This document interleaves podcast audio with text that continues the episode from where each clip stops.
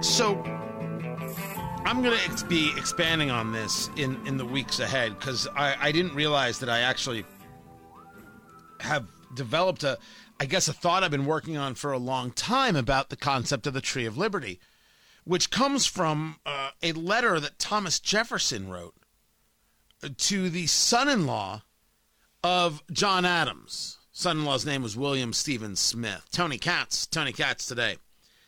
And and people know this quote, the tree of liberty must be watered from time to time with the blood of tyrants and patriots. But that's not actually the the quote. That wasn't what Thomas Jefferson wrote. He wrote that the tree of liberty must be refreshed from time to time with the blood of patriots and tyrants. It is its natural manure. And so there's an argument about whether or not Jefferson, in, in writing this, was advocating for rebellion. This all came as he was in France as the Constitution was being drafted. He, he was uh, an emissary, an ambassador, whatever it is you want to call it. And so he was getting sent these copies of the Constitution. There were things that he agreed with and things he disagreed with. And remember, this is Thomas Jefferson. This is the guy who wrote the Declaration of Independence. He might know a thing or two about a thing or two. James Madison crafted so much of the of the Constitution. And so he's he he wrote this and and and people took this as to believe that he's calling for um you know you, there's a constant need for rebellion. There's constant need for fighting. Well it, it's not so clear in the letter that that's actually what he's saying. Maybe in the letter he he's saying just the opposite that we don't want rebellion that this is just the way people think of it and he goes along uh, describing that Shays Rebellion, which is the that happened after the, the Revolutionary War, and uh, farmers unhappy with what local governments were doing, and so in Massachusetts they took control of the courthouses. Uh, that this that this was wrong, but could anything be more uh, tame than what we saw in Shays Rebellion? And even that, he he didn't he didn't like. But you take a look at some of his other writings and some of the other uh, letters, and and remember this is this is Jefferson. He had written uh, the the the Declaration. It's a list of grievances, cause you know detailing the cause of the separation. He's the original author of rebellion. And now all of a sudden he's not in favor of rebellion. It's an interesting mix. I think historians could possibly teach me a, a, a lot on this.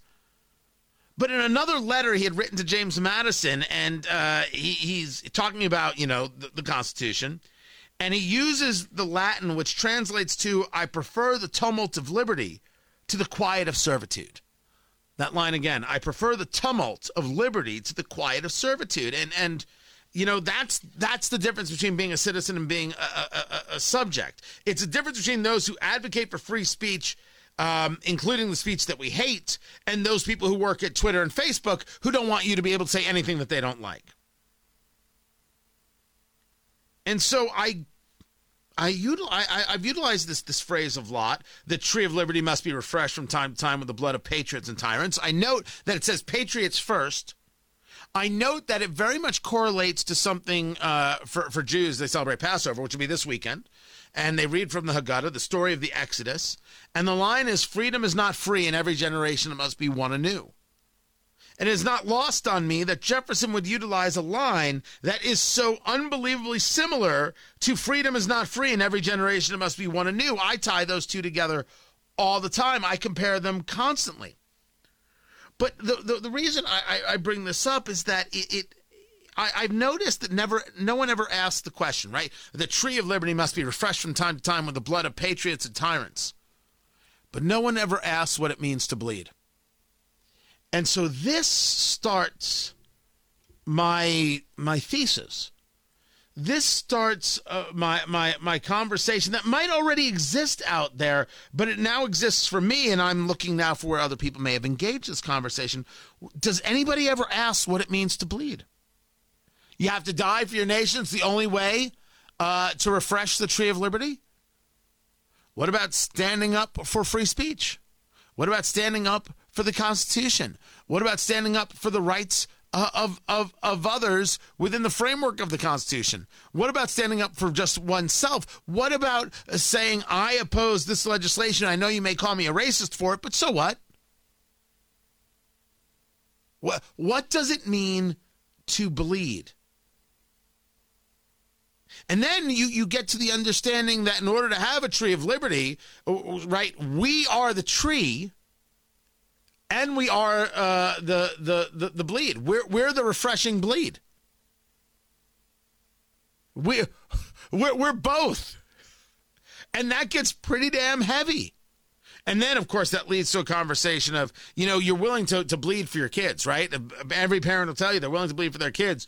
Has anybody ever taught their kids that eventually they'll have to bleed for their own? We have a country that has 52% of a population, or whether it's Democrats or a total population, that says if a war came to the United States, it wouldn't fight for the country. You wouldn't fight for your own country? Enjoy the servitude, man. Because that's what you're going to get if you're not willing to fight for your own country. Anyway, I, this is a talk that I gave uh, in to the Wayne County Republican Party this past weekend, and it's becoming a big part of uh, a theory uh, that I'm going to be kind of developing with you guys over the next weeks and months. I hope you don't mind. Keep it here. I'm Tony Katz.